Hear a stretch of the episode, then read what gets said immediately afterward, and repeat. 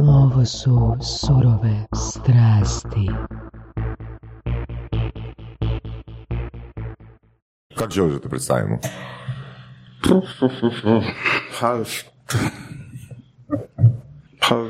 Osnivač i vlasnik Agile agencije i pokretač Open Coffee Meetup u Splitu i osnivač Split Tech City udruge. Ok, si zapamtio work. Da, evo, pišem. Pa, nema veze, nije... svi znate prije? Ne znam. Open Coffee udruga, to zvuči kao open source pa Open Coffee, ali ima ikakve veze s jednom drugim? Open Coffee i open source, pa ima djelo... I open source promovira otvorenost i dijeljenje znanja i iskustva, na sličan način i Open Coffee isto potiče dijeljenje znanja i iskustva unutar zajednice. To je jako, jako lijepo i politički rečeno. Čestito. A da li je Open Coffee bilo da ste tražili neke recepte? Ono, koliko ste ekstremno išli u tom open dijelu? Pa... Nismo, ne. Inače, pričali smo da je, tu mi čak Ilija rekao da je zapravo Open Coffee preteča marketing meetupa, sad smo malo to prokomentirali prije, da zapravo možda čak i ne bi bilo marketing meetupa da Ilija nije pokrao sve tvoje ideje, ne? Pa, to je definitivno jedan od uspjeha Open Coffee-a, što više ljudi motivira da dijele i dalje unutar nekih svojih zajednica, to smatram da je Open Coffee ostvario svoj cilj.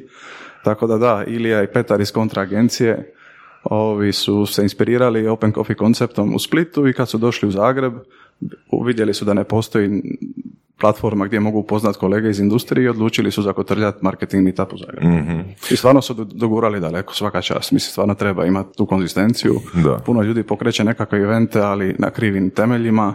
I onda je teško održavati konzistenciju. Da, pa ajmo pričati o tome. Znači, mislim da je marketing meetup, ako se ne varam, došlo negdje 60. eventa, tak negdje otprilike. Mislim, mm-hmm. Što je respektabilno. Da, respektabilan broj evenata, a Open Coffee? Open Coffee je 131 put održan.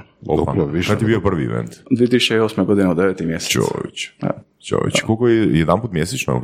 Bio je jedan put mjesečno, 10 godina jedan put mjesečno i s obzirom da tada nije postojalo ništa slično u Splitu, jednostavno bila je potreba za takvom konzistencijom i onda kad se zajednica malo uvezala, nastali su nekakvi drugi meetupi, tad sam ja odlučio napraviti nekakvu promjenu u konceptu Open Coffee-a, pa sam se više fokusirao na kvalitetu, dovodim lidere iz tehnoloških firmi iz regije da dođu u Split, podijele svoja znanja i iskustva, tako da koncept raste, mijenja se, čak ima nekakve ideje za rebranding ovu godinu. Mm-hmm. Open Coffee Split će se rebrandirati u Tech Coffee i onda će održavati pop-up evente po regiji. Znaš, mislim, danas kad je fakat veliki broj eventa, čak smo i mi napravili surove srasti event i prodini majziti event, opet hoću reći, to je puno lakše kad u Zagrebu postoji taj broj opcija nego krenuti nešto iz početka. Kakva je scena s takvim sadržajem i događanjima izgledala 2008. godine kad ste vi krenuli? Znači, 2008. godine tad sam pokrenuo svoju tvrtku i moja generacija je networkala na fakultetima, a ja sam nakon 2 mjeseca napustio ekonomski fakultet, odlučio ići u poduzetništvo i osjećao sam se izolirano. Jednostavno nije postojao način da ja upoznam nekoga iz industrije, ali nikad nisam bio na onoj strani koja je samo žuga, ne postoji, ne može. A već sam tad imao Twitter, pratio sam blogove, inspirirao se sa nekakvim svjetskim konceptima i tako sam saznao i za Open Coffee koncept koji je pokrenut 2007. u Londonu. Jedan od investitora u Skype, Saul Klein, ga je pokrenuo i to je onako dosta rezoniralo s menom, Open Coffee, Mediteran, otvorenost, coffee, sastavni dio kulture i odlučio sam to zakotrljati i tako, jedan po jedan do 131. Da. I kako je to bilo kupiti prvu ekipu? To je bilo... Sjećaš koliko je bilo sudionika? Pa, bilo nas je možda 9 na prvome. Našli smo se u jednoj kafeteriji u Splitu. To je bilo na mišić. To je jednostavno, ne samo prvi, nego reka bi prvih 30-40 je trebalo stvarno motivirati ljude da dođu, da se upoznaju, da iskorače iz neke svoje zone komfora, nekih svojih krugova ljudi, poznanika, prijatelja, upoznaju nekoga novoga, podijele nešto. Tako da to je bio jedan proces koji je trajao dugo.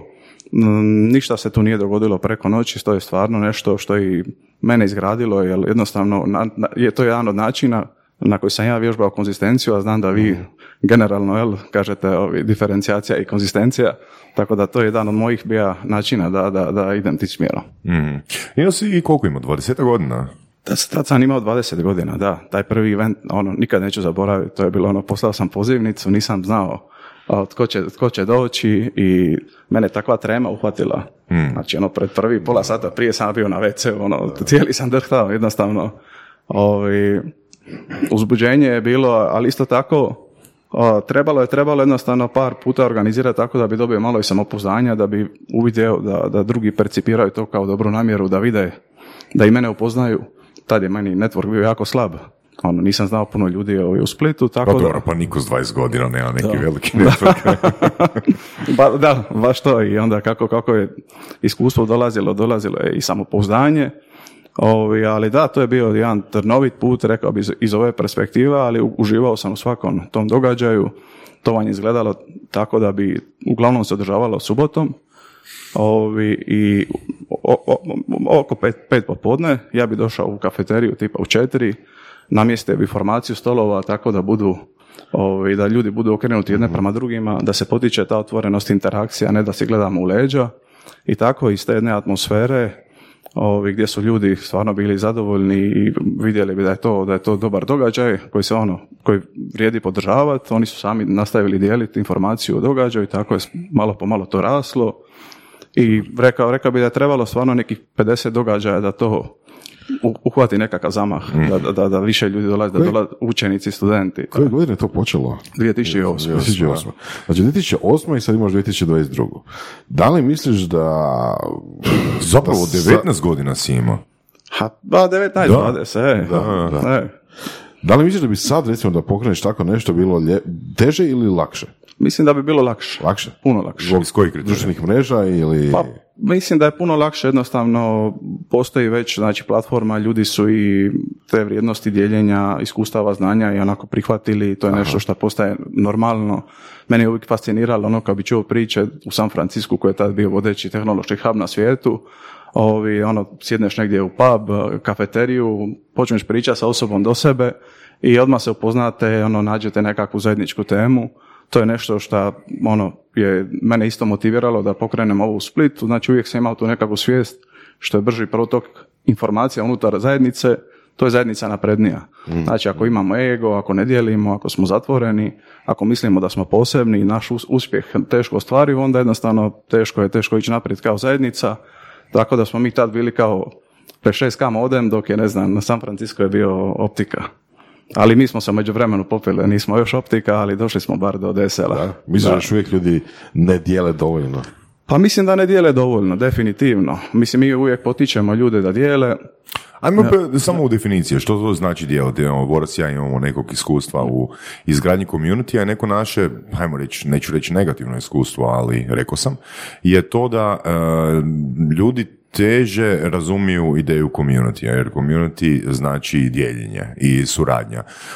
Ono što smo mi, na neki način neću generalizirati od svih, ali ajmo reći od većine ljudi doživjeli, da su doživjeli community kao platformu za svoju zabavu, ali ne za platformu kao dijeljenje ili platformu kao davanje. Doslovno je trebalo drugačije ljudima objasniti što to znači community, da to nije platforma koju mi je neko pripremio, da oni postanu, mi smo to čak nazvali usisavači benefita community, nego da trebaju doprinijeti. Isto sam se susretao sa raznim komentarima, pogotovo u početku, neki ljudi su govorili ti to radiš samo da bi sebe samo promovirao i tako dalje, ali ja sam znao koja je moja namjera u svemu tome i to me nije sputavalo da nastavim ići tim putem i mislim da je ta konzistencija, jednostavno ponavljanje, okupljanje, pokazalo ipak community zašto to postoji, a zašto je bitno dijeljenje, jer da je netko dijelio, koji je bio stariji profesionalac, tad, znači kad ja sam imao 19-20 godina, da je neko dijelio, možda bi meni bilo lakše ući u tu industriju, prije napredovat, možda ne ući u nekakve slijepe ulice i naučiti stvari na teži način i baš iz tog razloga mislim da je važno zajednice jako, jako bitna. I pogotovo znači danas ovo sve što radimo i kroz Open Coffee i udrugu Split Tech City zapravo radimo da bi olakšali drugima ovaj taj put. Ok, što znači biti po te vojim kriterijima, oprosti Voras, član community-a? Član community-a, po mojim kriterijima, znači, pa nema, mislim, to jednostavno doći na određene događaje, ne mora to biti ni Open Coffee, postoji i drugi događaj, saslušat nešto, znači, obično to budu na događajima nekakva predavanja, ali primijetio sam da puno ljudi dođe i posluša predavanje i ode sa događaja i misle da su pokupili svu vrijednost, a zapravo to je samo dio vrijednosti koji se tu događa. Ako dođe 50-100 ljudi na događaj, jedan predavač, znači jedan predavač je ispričao priču, ali to je meni uvijek bio izazov otkriti ti drugi 50 priča koji su tu u publici. Da, to sam htio komentirati.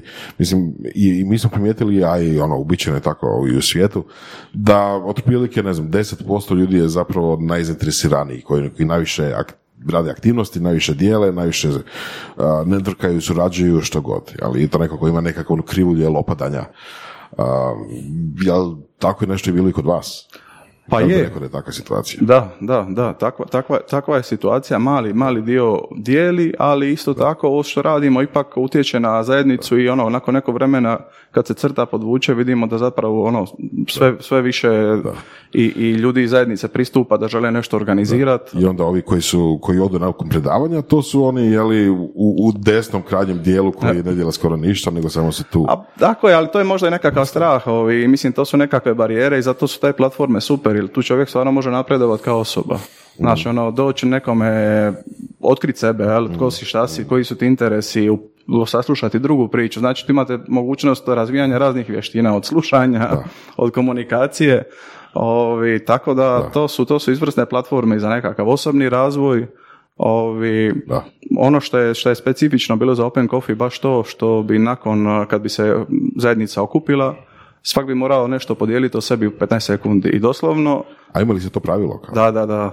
I to je 10 godina sad bude i postotinjak ljudi, tako da je teško to pravilo održati.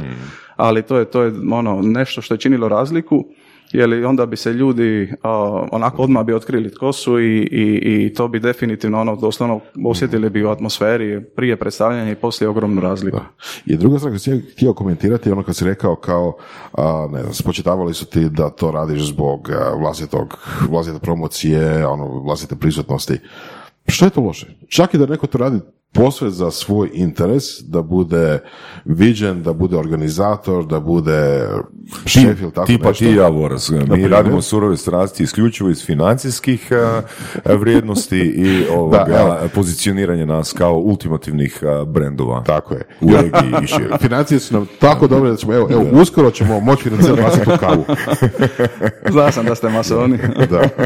Ali hoću reći, znaš što tipa, ako neko radi stvarno konzistentno i dugotrajno i stvarno daje vrijednost community-u. Mislim, to je opet razlika između Amerike i naših prostora. Mislim, čak i Europe, dobar dio Europe. Znaš, u Americi je ali to organizira John Jackson, znaš, John Jackson's meetup, nešto kuriš. Pa od nas je nešto, šta će ljudi reći? Mislim da je Open Coffee Split definitivno, s obzirom taj koncept je skalirao stvarno preko 100 gradova na svijetu, da je jedan od najkonzistentnijih, čak ovdje najkonzistentniji u regiji meetup. Ja sam posjećivao nekakve evente van države. Da, treba se biti ponosan s time, jel? To treba reći na sva zvona. Pa mislim, to je nekakav moj put i to živim, nije sada toliko pričam okolo, ali definitivno mislim da je jako velika vrijednost za zajednicu i za mene osobno, to je jedan kapital koji je nemjerljiv, taj društveni kapital i to ljudi zanemaruju, a mislim da danas kako sve ide prema nekakvoj automatizaciji, sve bitnije je biti čovjek, jel? Znači, soft skills i to sve što se može na... Da nam reci da Open Coffee, je li to neki, ajmo reći, je li to neka franšiza ili kako se to nazvali? Ne, to je samo koncept koji u biti može bilo tko preuzeti. Tako je. Recimo, netko sad iz Ludbrega može reći ja idem preuzeti koncept i raditi Open Coffee. Tako je. Tako je da sam ga taj koncept nazvao IT kava, mislim došao bi do istog broja. Ali koncept u biti Open Coffee-a, mislim, jel postoji neki standard kako Open Coffee treba izgledati? Ne postoji standard. Glavna namjera je da se ljudi iz zajednice povežu face to face. Znači, to face to face, znači da se maknu od ekrana i dođu i to je glavna namjera tog koncepta. Palo mi je napamet sad da prizvili smo jako puno community i Open Coffee-u, ali kako je to community? Odnosno tipa, koji je profil ljudi koji dolaze na taj community? Aha, dolaze učenici, studenti sa interesima prema svijetu tehnologije i dizajna. Znači tehnologija i dizajn? Tako je, znači marketing. Dizajn, programeri. Znači nije tipa samo za IT-evce, nije samo za marketingaše. Baš jedna otvorena platforma gdje dođu i poduzetnici, znači nije nužno ni da imaju tehnička znanja, ali tu dolaze ljudi koji jednostavno, ajmo reći, žele praktički to. Mislim da je super da nije da okuplja samo određene ljude, nego onako malo šire, s tim i zanimljivi bude događaj. Želite za svoj brand privući mladu generaciju koja provodi vrijeme u virtualnim svjetovima? Equinox je platforma koja omogućuje kreiranje multimedijalnog, gamificiranog sadržaja kroz tehnologiju proširene stvarnosti. Stvarajmo virtualne svjetove zajedno. www.equinox.vision. Po tome zvuči kao neki minijaturni TEDx, jel da? Pa da. Pogotovo sad otkad sam uveo ova predavanja, to bude stvarno super, dođu baš lideri tehnološki tvrtki, priča o svome putu, ali ono što uvijek naglasim prije samog događaja, prije nego dođu održati predavanje ili sudjelovati na panel raspravi, je da pričaju jednako o neuspjesima i kao i uspjesima. Znači da nije samo vrh sante leda, nego da se pokaže i ta druga strana koja ih je dovela do te točke. Evo, kad si to sad spomenuo, koja su tvoja top 3 neuspjeha? Moja top 3 neuspjeha? Pa ima ih to ono... Teško izdvojiti. Teško izdvojiti sad onako top 3. Biologija u osnovnoj školi. Mislim da je definitivno, rekao bi, nešto na čemu sam dugo radio, je baš ta konzistencija i Open Coffee mi je tu doprinio, jer sam bio kampanjac kroz srednju školu. I kako sam ušao u svijet poduzetništva, jednostavno ta konzistencija je izvirala iz svih resursa koje sam probavljao, čitao, od Richard Bransona i tako dalje. I ja sam tražio načine kako da tu konzistenciju vježbam u svom životu. I to je jedna od stvari je i Open Coffee. Nekakav drugi izazov koji sam sebi zadao je bio sport, trčanje. I tu sam failao, to je bitka sam proti sebe je trajala stvarno dugo, godinama. Mislim, traje i danas u određenim segmentima, ali tad je bilo intenzivno i tek kad sam uspio pobijediti te neke stvari u sebi, to se reflektiralo onda, intenzivnije na rast moga posla. Mm-hmm. Mm. Onda od Coffee Meetupa do Split Tech City-a. Da, znači negdje već nakon 50-ak Open Coffee-a, kad sam vidio da to radi nekakav benefit za zajednicu, meni je pojavilo se to pitanje kako bi ovaj moj angažman mogao imati veći utjecaj na zajednicu. I nisam točno znao šta je to u tom momentu, ali postavio sam sebi tako pitanje. S vremenom se odgovor iskristalizirao, znači našao sam inspiraciju, tipa u San Francisco je postao Silicon Prairie News, u Srbiji je postao Startit, jedna neprofitna organizacija, kasnije i Osijek Software City. I to su sve bili primjeri koji su mene potakli da zapravo i u Splitu pokrenemo udrugu koja će okupljati lokalni tehnološki ekosustav. I na kraju, mislim, sve su to ljudi na određenim pozicijama. Open Coffee spaja individualce, ali i Split City spaja ljude. Mm-hmm. Danas su članovi udruge, tvrtke, udruge, coworking prostori, individualci, startupi. Tako da to su sve ljudi, ali činimo puno bolji utjecaj na zajednicu. Ono što je isto, zanimljivo, negdje 2012. Moj prijatelj Antonio Šerić, on je vodio Mobile Monday meetup u Splitu i mi smo zajedno praktički došli do ideje da pokrenemo udrugu. I tako 2015. nastaje Split Tech City. 2015. Tako. Znači inicijalno se udruga nije ni zvala Split Tech City, nego Startup Hire. Nismo odmah htjeli se postaviti da mi zastupamo community, nego idemo, nismo ni znali da ćemo ni doći do te točke, nego smo išli, ajmo prikazati vrijednost koja se događa u gradu. Viš, to je zanimljivo, znači išli ste kao Startup HR, koji opet nije imao reći Split u sebi. A to je bilo kao kao Split, da se Split digne. Ne, Saša te nodi. Da. Aha, kužim sad. Saša te nodi da se digne,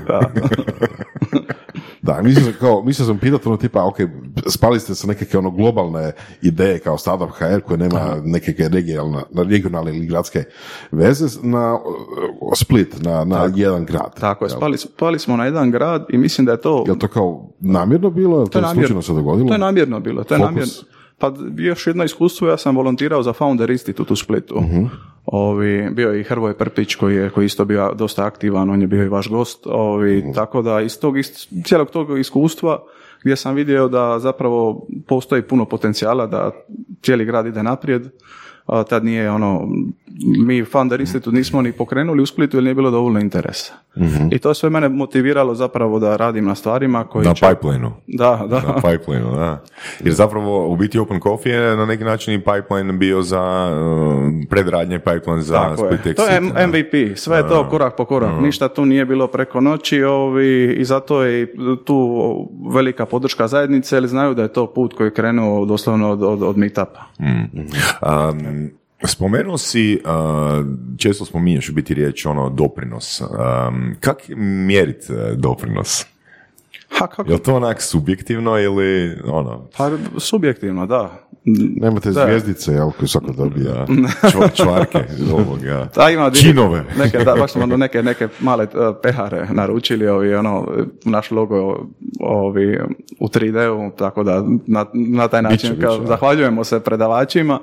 Ali da, mislim da mi pokušavamo tu vrijednost prikazati, znači je li to osnivač startupa, osnivačica, neki profesionalac i onda kroz naše, znači kroz našu platformu imamo YouTube kanal i Instagram, pokušavamo da ta vrijednost dođe stvarno da se rasprši i da šta više ljudi pogleda određeni sadržaj. Koliko je to tvojih tipa besplatnih sati na razini mjeseca? Na razini mjeseca, pa to je do sad sigurno više od 10.000 sati. U volontiranju. Da, znači sam Open Coffee, znači to bi vam trajalo od prvoga, znači ako krene u 5 popodne dođem sat ranije, napravim pripremu. Plus organizacija toga, jer mislim da su Ilija i Petar mi rekli da recimo za marketing meetup sad kad je sve sistematizirano investiraju oko 12 sati ukupno. Aha. Da, iziskuje to vremena, ali mene to stvarno, mislim, ne gledam to nikad kao bacanje vremena. Znači, to je nešto što gradi community, gradi i mene, uživam u tome putovanju i mislim da u Americi je dosta prisutan taj mindset, give back kad se ostvariš. Mm-hmm. Ali ja sam to inkorporirao u svoju rutinu od samog starta karijere, tako da paralelno gradini i tvrtku cijeli taj put i kako sam i napredovao na tome putu, to sam ja više mogao dijeliti. Znači prvih 50 Open Coffee-a sam bio u ulozi slušatelja i onako znači organizirao bi, poticao bi ljude da interaktiraju, ali nisam toliko dijelio jer nisam imao šta dijeliti. Ali kako je moje iskustvo raslo, znači to je isto vam reći dosta bitno. Znači nisam toliko, čitao sam knjige i slušao podcaste, blogove, čitao isto, ali najviše sam kroz vlastito iskustvo se igrao. A to si ti zapravo Voras pred par tjedana rekao, sve koji smo čuli, pročitali, sve to nećemo reći sve, da ne bude generalizacija, ali dosta toga je zapravo neopipljivo dok se ne opečeš. Da, taj skin in the game je jako bitan. Da. Može čovjek, to je uvijek, ja kažem, naš gladijator i komentator. I komentatori jedu kokice u kinu i gledaju što se događa, a neko živi taj film i bori se. I super što si rekao to da si bio doslovno promatrač ili prvih 50-ak meetupa. Jer to zapravo znači da, poanta je da svako može pokrenuti, poanta je to da ako imate ideju, ako vidite da fali community u nečemu, da ne treba se ograničavati to što imate 20 ili 19 godina i što ne znate ništa o tome. Mm-hmm. Da, napravite platformu gdje će dolaziti profesionalci od koji će da imati učiti. Na kraju krajeva, mislim, mogu se i slušatelji pozvati isto, ako slušaju to recimo u Ludbregu ili, ne znam, u Stubičkim Toplicama, mogu primiti pomoć od tebe kako organizirati Open Coffee. Bilo kom, ja sam bio i u Vinkovcima, Zadru, bio i u Zagrebu i dijelio iskustva građenja Open Coffee-a i Split Tech City-a, znači ta otvorenost, definitivno je nešto što je nama bitno, meni bitno i gdje god imam priliku ja rado podijelim način na koji sam postigao to u Splitu. Apsolutno, to je motivirajuće. Pa da, mislim da je jako bitno ono, neovisno o tome gdje ste u karijeri, biti na zemlji, ostati čovjek, ne udaljiti se od ljudi i ne umisliti da je vaš uspjeh nešto nedodirljivo. Da, znaš, jednu stvar želim prokomentirati, recimo, što smo spomenuli nekoliko puta o surovim strastima, mislim da su čak i dečki iz marketing meetupa htjeli pokrenuti u drugim gradovima marketing meetup, ali to je, ono što fali je zapravo konzistencija, jer možda ljudi u takvu priču ne krenu iz istih razloga kao što si ti krenuo, ali recimo ne krenu u podcasting iz istih razloga iz kojih smo mi krenuli. Mi smo krenuli iz razloga da učimo, da upoznajemo ljude. Zato ste i došli do toliko epizoda.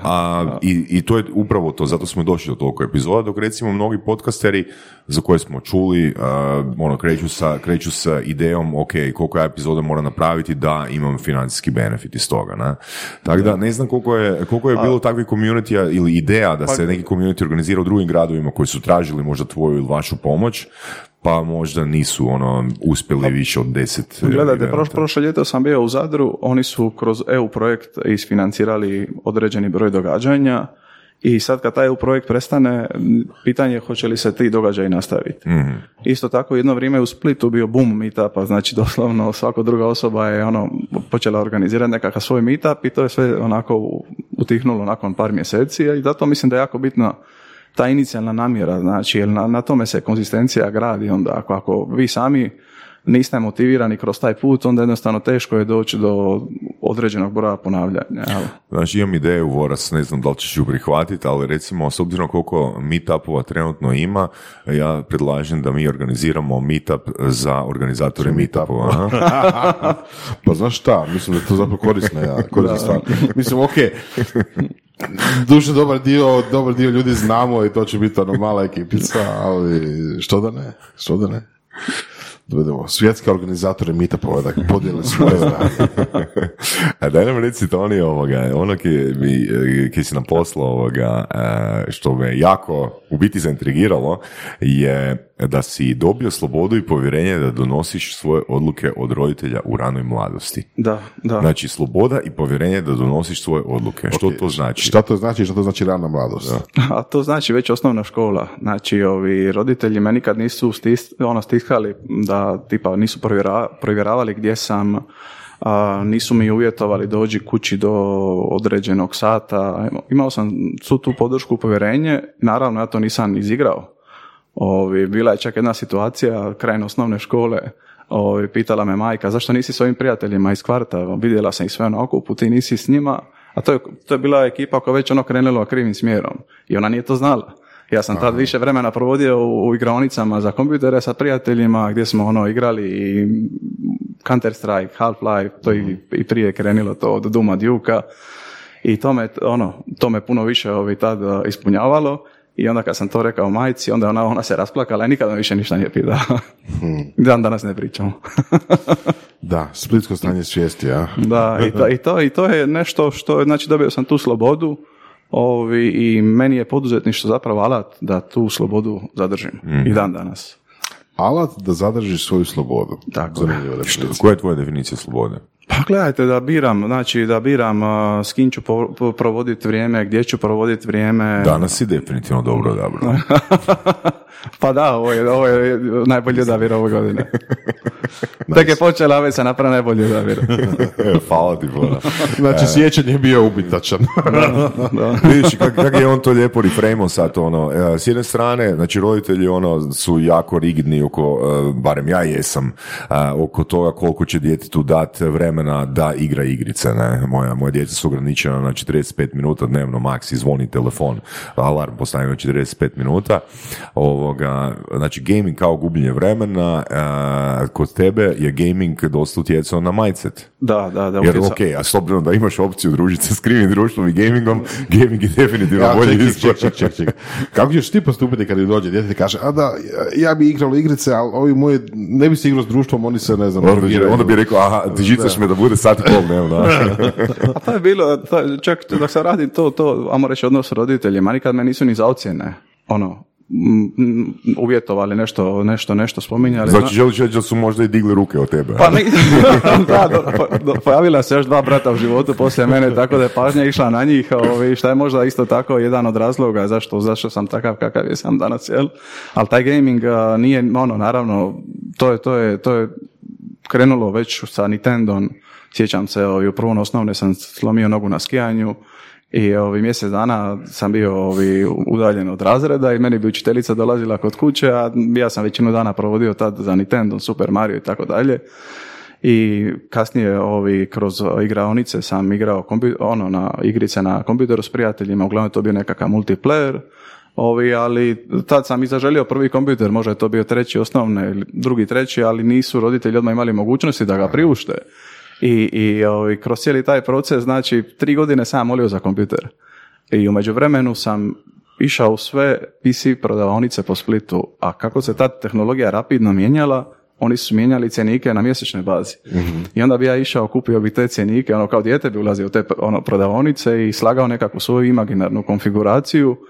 I onda sjećam se u 5. osnovne kad sam prvi put, kad sam stvarno, znači kad su mi roditelji odlučili kupiti kompjuter uz pomoć bake, tj. Baka, ja sam točno znao što želim. Došao sam u prodavnicu, to je to. Da. Dobro, super, pa je to bilo napredno za taj uzrast. A da, mislim da je to dosta bitno, ajmo reći, definitivno, i da je utjecalo što nisam dobio čim sam zaželio. Da. Ok, ima i tu nešto. Ali što mi sad zanima? Ok, pričaš o kompjuterima, pričaš o igranju igara i sklakanju konfiguracija. Kako onda tu dođe ekonomski faks? Pa, odakle je došla gimnazija, prvo to je pitanje. Mm. Došla je prvo gimnazija iz razloga što sam sa prijateljima, kraj osnovne škole, niko ne zna di će...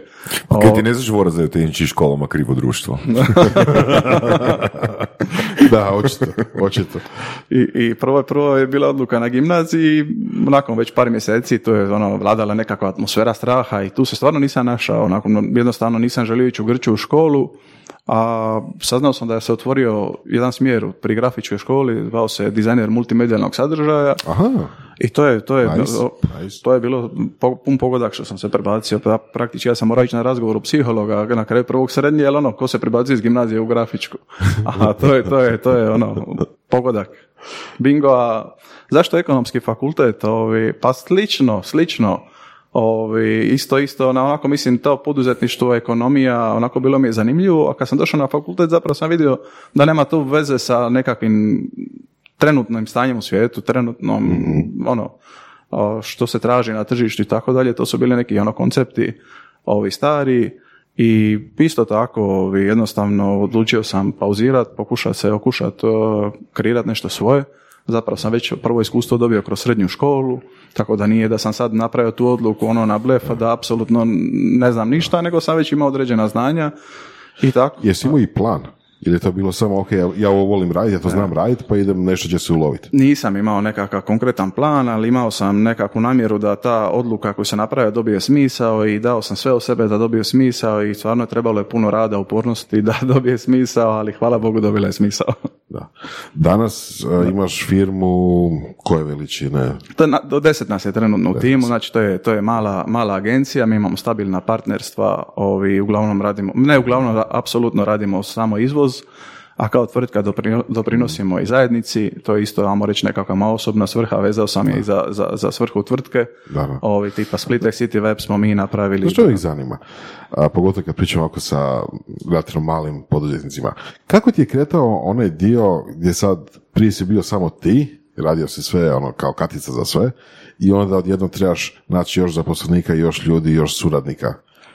A mislim da taj dio najbitniji, znači tih prvih 5 godina, bar se meni to tako pokazalo. Znači za 5 godina si bio samo ti u firmi? Tako je, samo sam bio ja i to je bila ta faza gdje sam se borio sam protiv sebe, pobjeđivao nekakve svoje navike koje su me sputavale.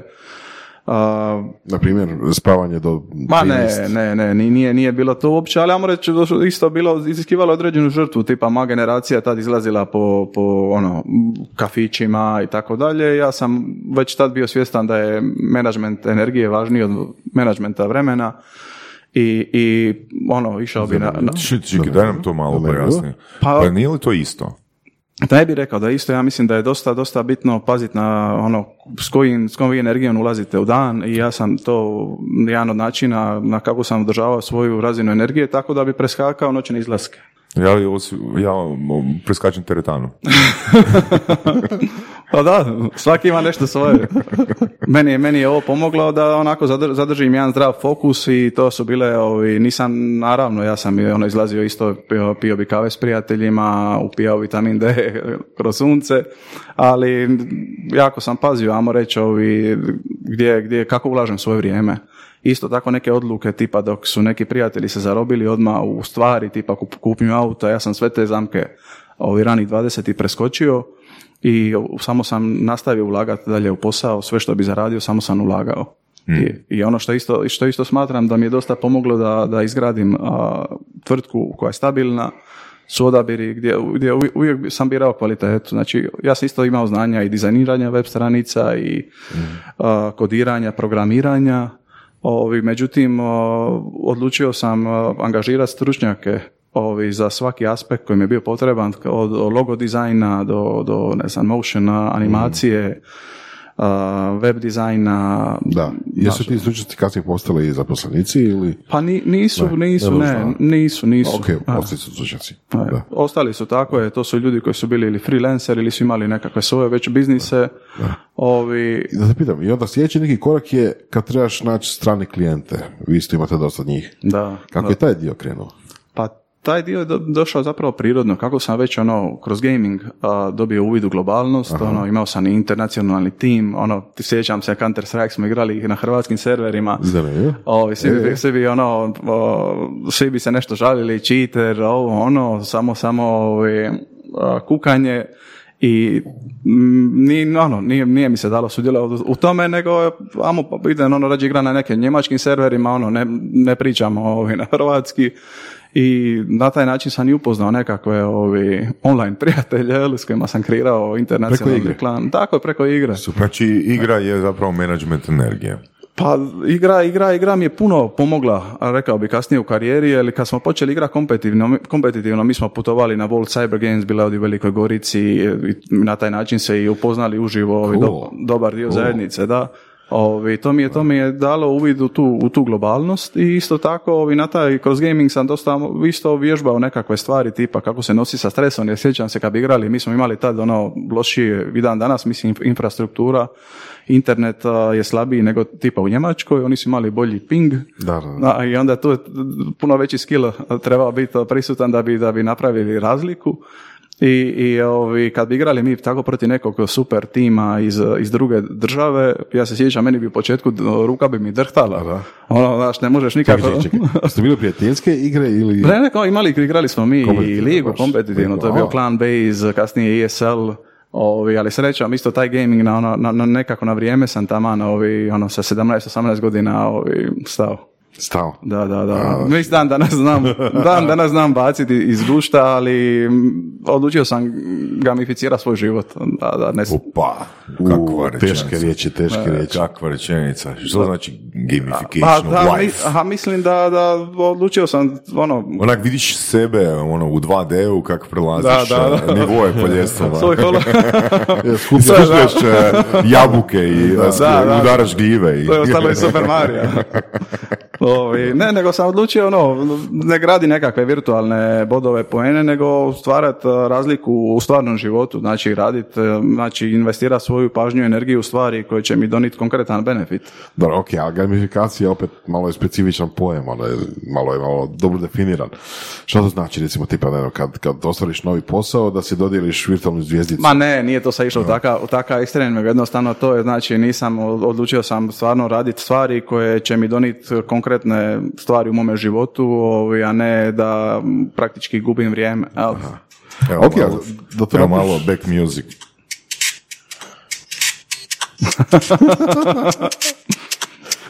Šteta što nemate video, suza se ne vidi. To je to. Nostalgija. Ali dosta prijatelja je zapelo u igricama, i tipa do 30. su. Da. Ono, kad ste pogodili kad je došao ono World of Warcraft i tako dalje, mislim sve su to... Ok, kad kažeš zapeo, ok, ajmo malo pričati o tome. Mislim, ok, pretpostavljam da znam što misliš. Tipa zapeo u smislu mogli su napraviti nešto više sa svojim vremenom, a tako je, igraju igre. Tako je. Čisto to. Znači, ono, ja sam odlučio ranije prihvatiti neku odgovornost drugu u životu i... Kako se uspio odkačiti? Pa, je to bio rez ili... Pa, ne došlo je nekako prirodno. Nije bilo sad nešto da mi je izgubio bio... Izgubio sam interes, da. Baš to, kako sam već počeo malo raditi u srednjoj školi, taj svijet me zainteresirao i jednostavno ono... Ali znaš što mi to podsjeća? Ok, možda nije 100% dobra usporedba, ali znaš ljudi koji se bave, odnosno koji se bave pod navodnicima sportom, a to znači da recimo gledaju utakmice i navijaju i skupljaju, ne znam, suvenire i ne znam, bedževe od sportskih timova i tako nešto. Ok, znači s jedne strane imaš naš sjede i gledaju televizor. Ok, ne baš da sudjeluju, ali se tako i ti, recimo, kad gejmaš, sjediš i gledaš u monitor. Tako je. Ko ću reći, ne vidim to kao neku drastično drugačiju vrstu. I nije, to je, znači, to je sve konzumiranje sadržaja. Ja sam sebi život usmjerio u stvaranje. Znači, sve što... To sam te čekao. Znači, razlika je, znači, kako ćete, gdje ćete dati svoju pažnju, zato sam, ajmo reći, došao do ovog broja događaja, jer stvarno sam aktivno i dugo investirao pažnju u te stvari i zato su danas te neke stvari koje radimo kroz udrugu Split Tech City moguće, jer puno je tu vremena i pažnje investirano. Kako stojiš sa planiranjem? Pa... Radim vam, svaku nedjelju ja poslije ručka odem u ured i napravim generalan plan za tjedan, nekakvu direkciju.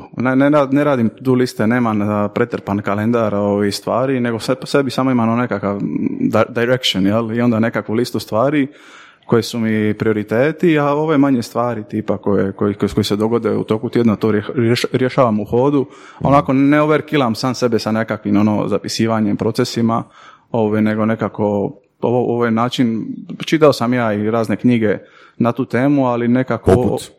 Pa je bio od onoga Alena vezano za Getting Things Done, tako je. Ali ovo je jednostavno način koji moje osobnosti nekako najviše odgovara. Mm. Znači, direction i tako isto sa tvrtkom imamo nekakvu direkciju, ne kalkuliramo postotke, rast na kvartalnoj razini, mi fokusiramo se na stvari za koje smatram da su dosta bitne, koje na kraju brojke budu nuspojava u svemu tomu. Mm-hmm. Rekao si da zapravo zapošljavaš ljude po karakteru, a ne recimo po iskustvu ili znanju, je li to točno? Ovisno o poziciji, bilo je situacija kad sam zapošljavao ljude i samo po znanju i tu sam napravio grešku, jer pokazale su se onako toksične osobe za moju kulturu. Prošao sam stvarno bitke da bi došao do te spoznaje, jel? Da trebam graditi. Znači da ne bi zaposlio Zagorca? Ma zaposlio bi bilo koga koji je dobar čovjek. Bilo koga koji je dobar čovjek. Što znači dobar? Dobar čovjek? Pa dobar ili... čovjek sa interesima, koje je strastveno, kao što vi promovirate strastvene priče, tako i meni je bitno da osoba ima strast, je li to dizajn, je li to marketing, je li to nešto treće. Da li je onak zapošljavanje osobe koja nema puno iskustva ili recimo nema puno znanja, da li je to na neki način zaduživanje te osobe i pojačavanje lojalnosti? U budućnosti. Ja sam imao razne situacije, imam ljude kojima sam dao povjerenje kad nisu imali iskustva, koji su dan danas u timu, imaju ljudi koji su otišli iz tima negdje dalje i to je skroz ok. Znači, ja osobno nema nikakva očekivanja, svaka radi nekakve odabire za sebe, ali trudim se stvoriti atmosferu koja je... Okay. Ali kako možeš na razgovoru ili par razgovora procijeniti kakav je nečiji karakter? To je nekakva intuicija, teško je tu, to isto teško izmjeriti, to je nekakav onako osobni feeling, koje vrijednosti osoba ima, ovisno iz priča koje priča, ovisno iz povijesti te osobe, možda i nekakvih dijela koje je već napravila i onda se donese nekakav subjektivni zaključak, ja? Mm-hmm. Nekad, u većini slučajeva sam pogodio, znači ta intuicija me nije iznevjerila, ali isto bilo je situacija gdje sam i pogriješio. Mm-hmm. Dio testa nije igranje picigina. Nije. Nema psiholoških testova, mali smo tim i praktički kultura koju sam izgradio, teško bi je bilo zadržati da idemo ajmo reći, nekakvu veliku agenciju. Isto tako, kako bi rekao, posao nije nešto ono što...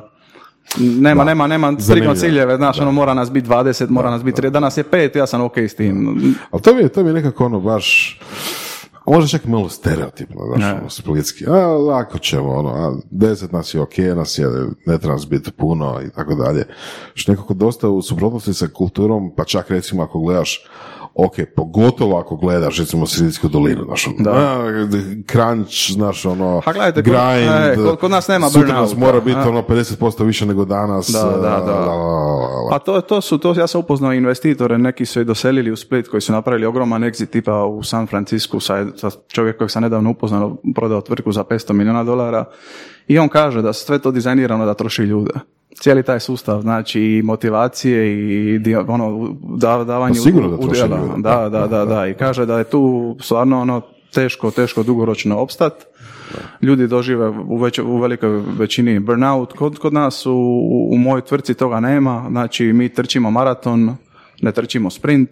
Imam kvalitetno okruženje, imamo stabilne projekte, partnerstva, opet nije ni klasična agencija da trčimo s projekta na projekt, već imamo par partnera s kojima surađujemo, koje znamo i uživo, i sa dobrim dijelom tima sam i putovao na lokacije kod tih klijenata, bilo je tu, ne znam, New York, Boston, bili smo u Skandinaviji, Nizozemskoj, nije sad, bilo je puno zemalja, ali znači onako specifično, znači volim da je moj tim s menom na prvoj fronti, nisu ono da odrađuju, oni su bili s menom i na ručkovima sa klijentima, večerama. Evo prilike, koliko posto vam, eto, prometa dođe i stranih klijenata, koliko domaćih? Ne, prije smo nešto sitno imali lokalno, ali sad je 100% izvoz. 100% izvoz, tako je. Lokalno doprinosimo kroz angažman u communityu, ali želimo, ono, posao je prema van. Jel nam možeš reći otprilike tipa odnos satnice, znači imate partner u Bostonu, Kopenhagenu i Amsterdamu, koji je, recimo, ono, iznos satnice u Hrvatskoj, a koji je recimo za klijenta u Kopenhagenu? Teško, to sve to ovisno. Ono, raspon neki raspon. U Hrvatskoj, mislim, možda okvirno agencijski je od, ne znam, 300 do 500 kuna sat, možda je od 250 do 500, ovisno od agencije do agencije. A vanka to ide, znači, ovisno kako se angažman dogovori, postoje ti retaineri, ne znam, satnice, čovjek dan, to je uglavnom bolje plaćeno nego u Hrvatskoj. Dobro, to znamo da je bolje plaćeno, a u postotku koliko više? Pa, možda 20% više. Samo? A ovisno, sad gledajte, ono, teško je... Tipa, ako je 250 neko u Hrvatskoj, onda je 300 kuna. Pa ne bi rekao, možda prema toj donjoj granici više prema gornjoj. Da. Jel imate šta za posuditi? Došao sam žica do podcasta. Da. Mislim, ovisno o poslu, naravno, ali brijem da se lako mogu i postići. Ako je tu satnica za nešto 200-250, da je tamo isto 200-250, ali euro i dolara. Ha, gledajte, to je sve ovisno o načinu poslovanja. Da. Neke tvrtke ovisno imaju i ono ofise tipa šta ima Five u New Yorku, čak sam se tamo bio i našao sa Viktorom kad sam bio, i to je jedan drugi način funkcioniranja agencije, ali mi smo tu i nekako onako, amore da je cijena između cijene sata koje bi oni pratili tipa na tom području i cijene sata koje bi mi mogli naplatiti u Hrvatskoj. Tako da onako win-win, tako da ima smisla za obje strane. Ok. Imate fantastičan proizvod ili uslugu? Ne znate kako probiti gatekeepere? Sastnici.com. Mi probijemo gatekeepere, a vi zaključujete posao. I onda fino agencija može opstati fino, poslujete bez stresa. Tako. Pa evo, sa glavnim partnerima, oni su baš u Bostonu, s njima radimo već 8 godina, ja sam bio možda 8-9 puta u Bostonu, oni su bili ovdje, tako da i na ljudskoj razini smo se uvezali. Nije čisti posao, iznajmili smo i jahtu, bili i vilu i tako, prolazili nekakva iskustva koja su onako pokazala je tu ljudsku stranu tih osoba. Super. Dobro, ali tebi nije recimo ishod da ti firma raste na 100 zaposlenika? Ne. Zašto ne? Pa nije mi jednostavno to cilj, jer na taj način opet bi izgubio slobodu i sebe zarobio u posao. a to mi nije cilj. Ja kroz cijeli ovaj proces stvaranja od početka, znači nisam žrtva odnose tipa uvijek sam imao vremena za braću, za prijatelje, za zajednicu. Onako, mislim da puno ljudi onako žrtvuje puno stvari da bi nešto uspjelo izgraditi, to naravno uvijek pukne na nečemu, a moj put je malo, ajmo reći, mirniji, opet sve to ovisi o prioritetima i vrijednostima osobe, ali ja sam sebe našao u ovome. Evo, tipa da imaš sad 60 godina, što bi potpisao da se dogodilo do 60 godina? Što si napravio? Što sam napravio? Ili ostvario, bolje reći. Pa teško je to reći, sad nisam razmišljao tako daleko, ali da nastavim ići svojim putem i da se gradim u njemu, znači nije to da idemo samo inercijom, mi konstantno inoviramo od svega što radimo, trudimo se probijati barijere, izlaziti iz komfora, ali nekakva direkcija je postavljena i da samo nastavim ići tom direkcijom, bio bi zadovoljan, ali nekako isto tako ima nekakvu ideju unutar tvrtke kreirati proizvod koji će ovo iskustvo građenja communitya, ekosustava i nekako materijalizirati da drugima olakšamo slične stvari u njihovim zajednicama. To sam baš htio pitati. Proizvod ili agencija, odnosno proizvod ili usluga, jel? Pa, za sad je usluga? Za sad je usluga, iako radimo kao partneri na proizvodima. Da, jasno, ali to su proizvodi Tako je, proizvodi od partnera, ali dolazimo do know-how-a koji ćemo sigurno kad tad implementirati u nešto vlastito, da. Nekakva, ajmo reći, interna vizija koju sam si zadao da kroz 5 godina dođemo i do 4-dnevnog radnog tjedna, da proizvod bude većinski prihod u tvrtki, znači da možda tada isto bude agencija i dalje opstala, ali želja je ići u ovome smjeru. I ovaj dio tima koji imam zadržati, velik dio tima, da dođemo u tu fazu, to bi bio uspjeh za mene. Da. Sad je, mislim ne sad, zadnjih dosta godine popularan taj koncept, jeli proizvoda software as a service, jeli nešto što će se moći napraviti jednom, prodavati milijune ili milijarde puta. Tako nešto vjerojatno ide i... Tako bi bila, da, baš tako, znači nešto kao software as a service, definitivno. Da. A recimo onda bi mogli doći investitori, jel? Mogu doći investitori, ali već su dolazili iz agenciju, ali nema, mislim, nadam se da će... Nisu kompatibilni, to čak su i dobri ljudi i imaju ogromno iskustvo u ovoj fazi, nisu kompatibilni, ali nadam se da ćemo mi sa svojim resursima agencijskim, znači, biti glavni investitor u vlastiti proizvod. Ja, to je odlično, to je optimalno uvijek. Da. Pa i Mišljević se dugo držao, jel' bez investicija? Da. I sada su primili investiciju. Iz Infinoma. Da. Sada te pitam, kad kažeš nisu kompatibilni, odnosno niste jednostavno primili investiciju, da li to znači, da li kompatibilnost u tome da su oni tražili tipa KPI-ove ili tako dalje, nešto što ne bi bilo kompatibilno sa vašom idejom 4-dnevnog radnog tjedna, ili su neke druge stvari bile u igri? Ali to su neke druge stvari bile u igri. Nije sad, jednostavno u ovoj fazi nam to nije relevantno. Ok, može. Jel obično ovi investitori kažu, evo sad pare, ali očekujemo taj rast, taj prinos. Ima naravno, ja isto dosta dugo pratim onakav i Basecamp, one 37signals i cijela ta filozofija, mi se sviđa. Koja konkretno? Pa ta znači onako da bootstrapanje, jel? Znači da to mi je super i... To su poznate firme koje nisu primili investitori. Meni je super primjer iz Basecampa, iz knjiga Rework, onaj Silent Day. Jel sjećate toga? Da. Znači cijeli dan u šutnji, nema komunikacije između poslanika. No? Get things done. Ne, stvarno su na puno... Oni su isto krenili kao agencija i kasnije su se transformirali u primarno, znači, proizvodnu tvrtku i od njihove prve knjige Getting Real meni su definitivno i jedni od inspiracija. Mm-hmm. Znaš kaj je meni još super inspirativno kod te ekipe, što oni se ne trude zadovoljiti svakoga. Imaju taj stav, mi ne želimo dodavati feature i customizirati naše rješenja, nama je sasvim ok da mi nismo idealan fit i da, ne znam, firme preuzimaju druga rješenja s kojima su više ok. Mi znamo koji su naši klijenti. Na. Da. Dakle, to mi je baš wow. Da, i ono, sviđa mi. Brzo su naučili, očigledno. Da. I ono što vidim stvar, on definitivno želim raditi proizvod koji će graditi svijet, znači koji će činiti nešto dobro. Šta će opet biti vezano za svrhu koju već imamo. Ne bih htio raditi stvari koje samo onako iskorištavaju pažnju korisnika. To nije smjer kojim se vidimo, nego onako nešto... Nego bi radio rakete za mjesec. Ne. Da li bi ti rekao, Toni, da si ti sanjar?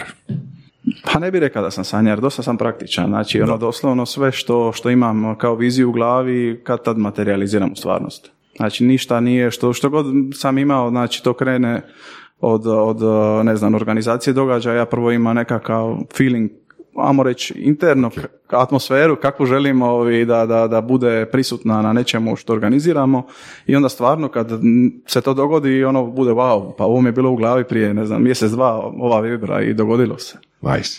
Evo, pitanje je isto u tom tonu. Dobiješ na lutriji. Jackpot, šta ja znam, 5 milijuna euro jackpot. Šta radiš? Pa, koji su prve 3 stvari koje napraviš? Prvo bi jedna mora biti za tebe, a 2 za firmu.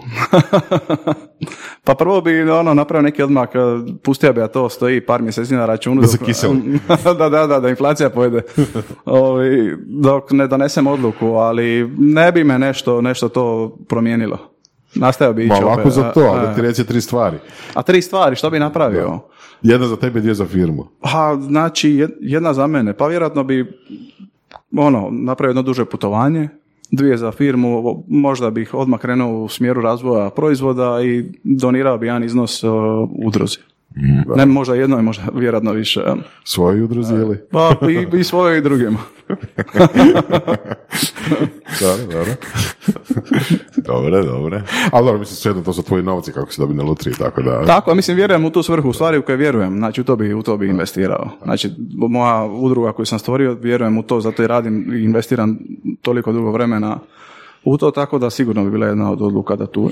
Da, ali rekao si da kažeš da vodiš udrugu kao firmu, ne? Da, baš to. Znači, nije udruga, klasična, ali idemo ovisiti o natječajima, aplicirati EU, ne znam, županija, grad, već je udruga koja je naslanjena na tržište, naše tržište su članovi, koji su većinom tvrtke, i praktički da udruga ne daje vrijednost, oni ne bi dobrovoljno podržavali rad udruge. Koliki je iznos članstva? Znači, postaje 3.000 kuna je osnovna članarina, kroz koje tvrtke dobiju određene benefite, imamo i dodatne pakete, tako da je udruga se primarno financira i zajednice. Okay. Koji su to benefiti? Koji su to ključni benefiti? Zbog čega? Ajmo reći, jedan od benefita je, znači, nas kao portal Split Tech City koji je lokalan, znači lokalan i globalan, ajmo reći lokalno nas čita oko 6.000 ljudi, i tvrtkama je to neka vidljivost u zajednici. Mm-hmm. Znači, mi kad se neka tvrtka učlani, napravimo lijep članak predstavljanja, uvrstimo ih i u newsletter, objavimo kroz društvene mreže, sekcija poslovi na webu nam je najpraćenija, najgledanija, tako da ako tvrtka ima otvoreno natječaj za posao, tu objavimo. Ako tvrtka želi, na primjer, nekoga iz tima potaknuti da organizira predavanje ili radionicu, mi smo tu cijeli logistički suport, znači od toga što napravimo PR, najavu, ne bude to samo u našem mediju, nego bude i šire.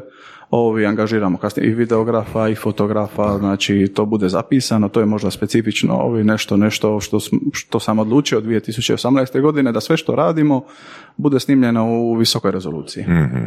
Tako da YouTube nam je stvarno pun kvalitetnog sadržaja. Da. Kad si rekao iznos članarine, prvo što je palo na pamet je da kažem, to je više od Tiseksa. Ono je Cizek, udruga izvoznika softvera, jel? Mi smo krenili... Kad si krenuo nabrajati šta sve nudite, pa nudite više nego oni.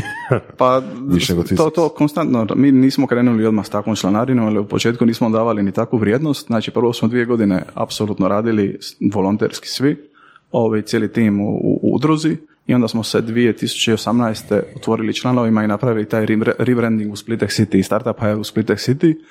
Nismo ga napravili opet samo inicijativno, nego dobijali smo inpute iz zajednice, pa ovo što radite, stvarno promovirate cijeli grad, Startup Hire ime je dosta limitirajuće, I onda smo napravili anketu javnu, kako vi želite da se mi zovemo. I tu je najzastupljenije bilo Split Tech City. Mi smo uzeli to ime i to je jedan od načina kako mi radimo sve. Znači ništa ne donosimo svojom voljom, nego konstantno jedno uho na zajednici, slušamo potrebe, slušamo ideje, slušamo kritike. Dobro, koliko tu se često ili događa ili ne događa da jednostavno zabrijete slušajući druge? Mislim, meni se to godilo puno puta. Ali nećemo donijeti nijednu odluku na odnos tipa ako dobijemo samo jedan input. Jasno, ali ako dobijete puno... Pa za sad nismo imali nekakav fail, što ne znači da se neće dogoditi, ali isto tako, mislim, svako iskustvo je to vrijedno i ako falijemo, naučit ćemo iz njega. I neće se ponoviti ta greška, tako da ne vidim nekakav crni scenarij, jel? Znači, ono, easy going, a? Pa easy going, ali konkretno, konstantno. Znači, nije da mi sad pijemo kave cijeli dan, gledamo sunce, nego... Koliko imate objava na Instagramu Agency Life? Agency life, pa ne.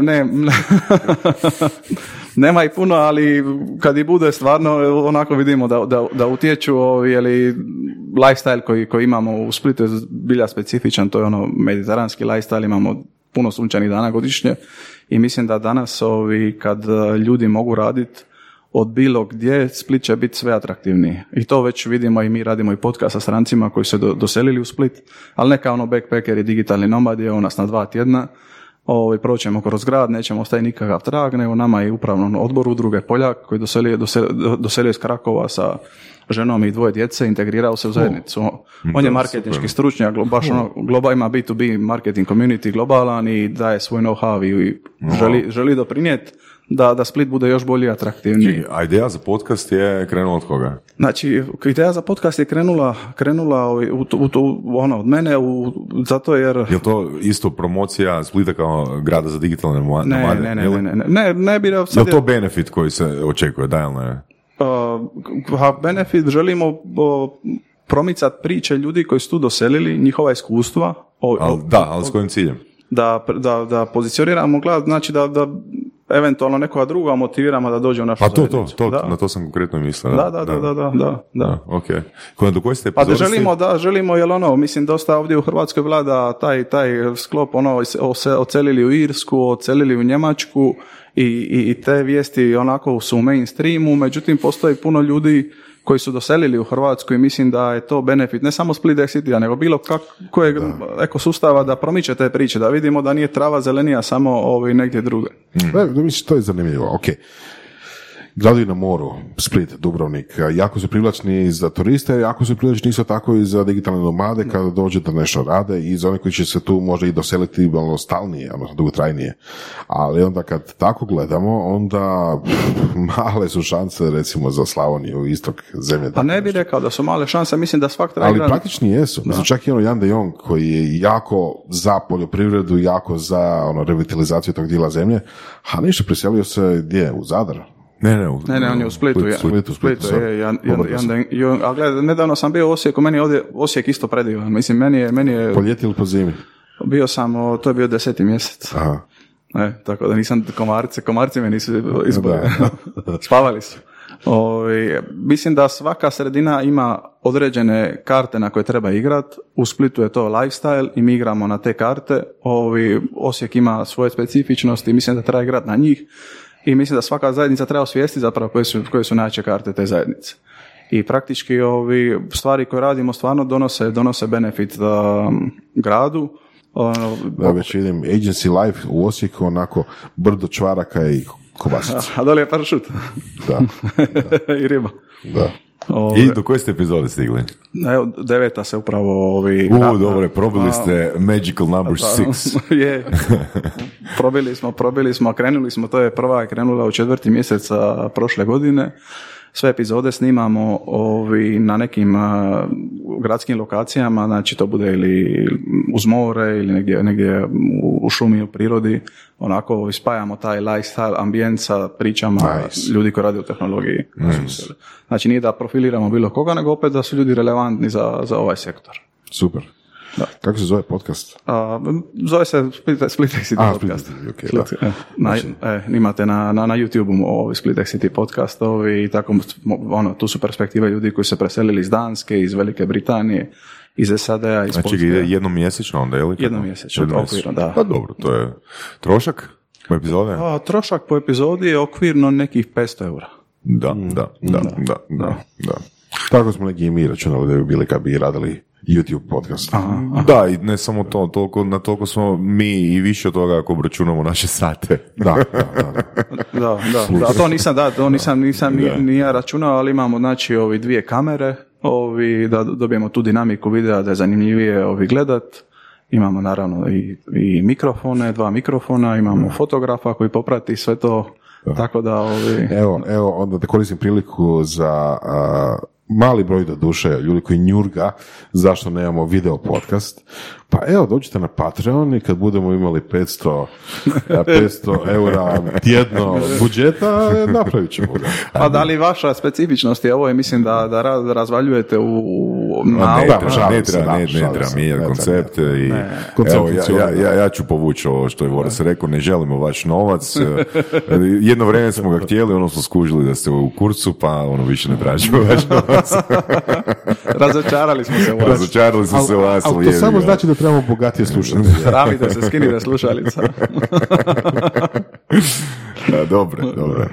Ne, mislim to je u biti bio i razlog zbog čega sam te pitao slušanje ljudi, jer baš smo i u našim epizodama komentirali to da su nam apsolutno svi rekli kao ja bi kupio sadržaj surovi strasti, a apsolutno nula je to, skoro apsolutno nula je to napravilo. Znači to je bilo na tragu onoga koliko treba slušat ljude oko tebe i njihov entuzijazam, jer oni zapravo komuniciraju svog trenutnog stanja. Znači kad dođe do realizacije to stanje se može promijeniti. Da. To, ja sam isto imao u svome putu slična iskustva gdje su razni ljudi dolazili sa inputima, ali opet tu treba imati neku mudrost znati šta prihvatiti, šta ne. I meni je super ova duga forma vašeg audio podcasta, jer općenito smatram da danas je najveći problem, znači gura se sve ta instant, sve instant, znači TikTok, 15-20 sekundi Instagram, i mislim da je danas skill kojeg ljudi trebaju graditi je baš ta kontra, znači kako držati pažnju šta duže na jednoj stvari. I to je... Da, to je jedna od stvari. Neki dan sam slušao i vaš podcast, pošetao sam uz obalu i meni je to bilo fascinantno, spojio sam sve, znači... ja bih rekao da je... pažnja, attention, možda glavna valuta 21. stoljeća. Da. I tu se jako treba zaštititi, treba biti svjestan da svak se bori za vašu pažnju i određene limite, granice treba znati postaviti, puno ljudi ih ne zna postaviti, ali meni, ja znam kad sam pokrenuo svoju tvrtku 2008. godine, tad je riječ kriza vrištala iz svih pora medija. I kad bi to čitao, ja stvarno izgubio bi volju za život. Ja sam isto promišljao, pa mogao bi se odseliti negdje. I onda sam rekao sebi, pa ovo nema smisla, idem se okružiti informacijama koje će mi govoriti da su stvari moguće, a ne da su nemoguće. I tako stvorio sam neki svoj svijet informacija, vlastitu informacijsku arhitekturu, i mislim da je to preduvjet da bi čovjek postao uspješan u nečemu, znači da zna birat kvalitetne informacije koje ih grade, a ne koji sputavaju. U mainstreamu većino je to demotivirajuće, većino je to paraliza, ne da vam se živjeti nakon što nešto pročitate, a postoji puno kvalitetnih resursa. Pa zapravo super, recimo možda i priča za kraj, ako Vorsi naš još koje pitanja imaš li, mislim, medijski post, kak je to Tim Ferriss nazvao, nije samo stvar posta, odnosno odmaka nego asocijacije u nešto što je korisno i što gradi tvoj svijet informacija. Ti si spomenuo prije snimanja kako si zapravo motivirao svog brata na fakultet. Ja sam na vrlo sličan način, ako ti sjećaš Voraz 2015. godine, isto pokušao motivirati svog brata na fakultet na način da, rekao sam, prvo se dokaži da imaš konzistenciju. Ja nisam bio spreman dati toliko novaca, ti ćeš ispričati svoju priču. Ja sam rekao, ja ti dajem 400 kuna mjesečno, ali ono, svaki tjedan jedna knjiga. Ne trebaš niš raditi, ali čisto ono, izgradi kroz 6 mjeseci obrazac konzistencije i gladi za učenjem i onda tvoj faks je dobra investicija. Da. Ali prvo velim, prvo dokazi, onda investicija. Da, onda pare. Kak si ti to ovoga? Meni je brat studirao, on je već bio na fakultetu, on je kineziolog i tad je bio možda na drugoj godini, a tad je to meni tamo bila 5. ili 6. godina mog biznisa. I znači stao sam na malo stabilniji temelj i ako jedan dan samo bi se pavila ideja pa kako bi ja mogao potaknuti braću s obzirom da sam ja došao tu gdje jesam, imam mogućnost doprinijeti i sad palo mi je na pamet pa mogao bi predložiti da pročitaju jednu knjigu mjesečno, a za uzvrat ću ja stipendirati 500 kuna. Znači nije ono evo vam 500 kuna na lijepe oči, radite s tim šta hoćete, nego pročitajte neku knjigu. Mm-hmm. I nisam uvjetovao koja to knjiga mora biti, ja sam isto imao nekakvu svoju library, biblioteku. Znači, mogli su čitati, ne znam, SF... Ma šta god, ja sam isto puno čitao kad sam bio dijete, majka mi je radila u knjižari i to me toliko oplemenilo, znači, i dalo je jedan taj svijet maštanja, vizualizacije, znači, to je bilo od 5 prijatelja, sve sam je bio pročitao. Da. I iz tog nekakvog iskustva, kako sam znao koliko to doprinosi nekom razvoju, ja sam to predložio, jer mislim da je tih 500 kuna nebitno u cijeloj toj priči, ta knjiga ima puno veću vrijednost. I meni je brat to prihvatio i stvarno, znači on ne daje, pročita jednu knjigu, on je monstrum. On je monstrum. A svatko pročita 3 knjige u mjesec dana? A nema, to je... Da, dosta je. Da. To znači da će dugoročno zaraditi puno više. Da. Ali to je u biti super, recimo i kroz sve primjere koje si spomenuo u ovom razgovoru, nije poanta u tome koliko se nešto frekventno održava. Znači, skoro 14 godina Open Coffee-a imamo 130 evenata, je li tako? A onda u 10 mjeseci, znači od travnja 2021. imamo 9 podcasta, je li tako? Znači, nije, kažem, puno je bitnije jednostavnim jezikom napraviti jedan sklek dnevno, za uvijek, nego 1000 sklekova u ovih tjedan dana. Tako da, meni je to super pouka. Znači, ne dolazi, ti si doslovno našao svoj frame u kojem ne dolaziš do overkilla, nego si maksimalno optimizirao svoje vrijeme da daješ vrijednost zajednici na XY načina. Tako je, vrijednost tvrtki i zajednici. Da, daješ vrijednost obitelji, ljudima do koji ti je stalo. Tako. Ja, reci, Boris. Evo, baš sam smislio pitanje. Završiti ili... Ne, sve 5. Da. Koliko imaš pod navodnicima slobodnog vremena i kako ono izgleda? Nemam puno slobodnog vremena, da budem iskren. Dosta, znači sve ono što radim nekako konkretno. Onako, bude naravno, nije da nemam, to bude vikendom gdje odem sa curom, ne znam, odemo na kavu, bude tu i više kava, ne znam, i sad evo i zimi još se kupam, to je jedna navika koju sam usvojio od prvog lockdowna. Znači, kupaš po zimi?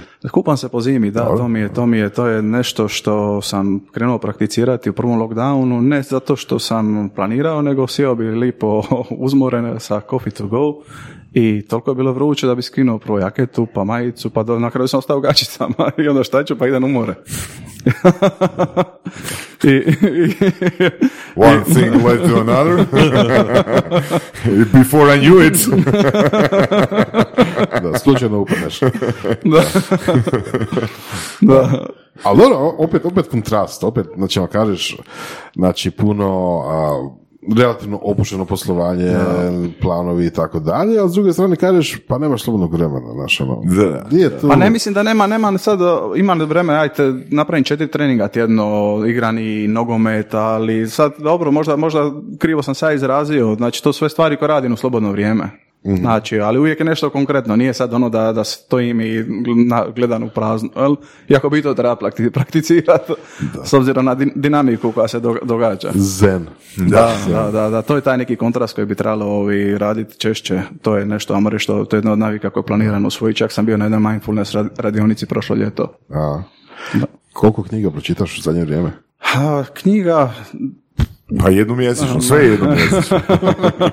Ne, mislim da je danas bitnije pročitati možda više puta jednu knjigu nego sebi zada cilj, idem pročitati 20 knjiga, idem pročitati 20 knjiga čisto da bi ostvario nekakav cilj. Ja većinu iskustva gradim kroz, znači, sam, na vlastitoj koži i to su mi najveći učitelji. Ali potpora su podcasti, potpora su knjige, potpora je Twitter, potpora su druge neke ove stvari koje pratim. Tako da konstantno sam okružen s tim informacijama koje kupijam, motiviran sam, inspiriran, ali sve to da bi djelovao na nekom području. Mm-hmm. Super.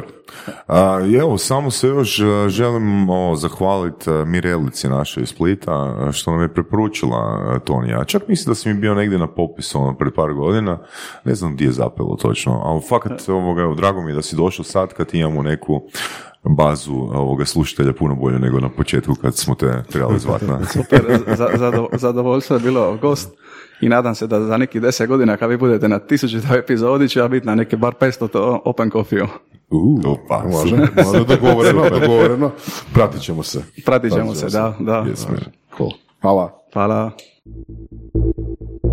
Slušali ste podcast Surove strasti, broj 1 audio podcast u regiji. Ako vam se sviđa, lajkajte. Ako se slažete sa gostom, komentirajte, ili ako se ne slažete, komentirajte, lajkajte i nadasve šerajte, tako da i drugi ljudi mogu saznati za Surove strasti. Čujemo se i do slušanja.